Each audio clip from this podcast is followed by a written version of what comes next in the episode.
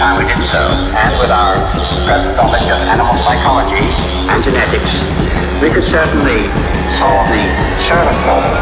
A market syndrome. a market syndrome. a market syndrome. a market syndrome.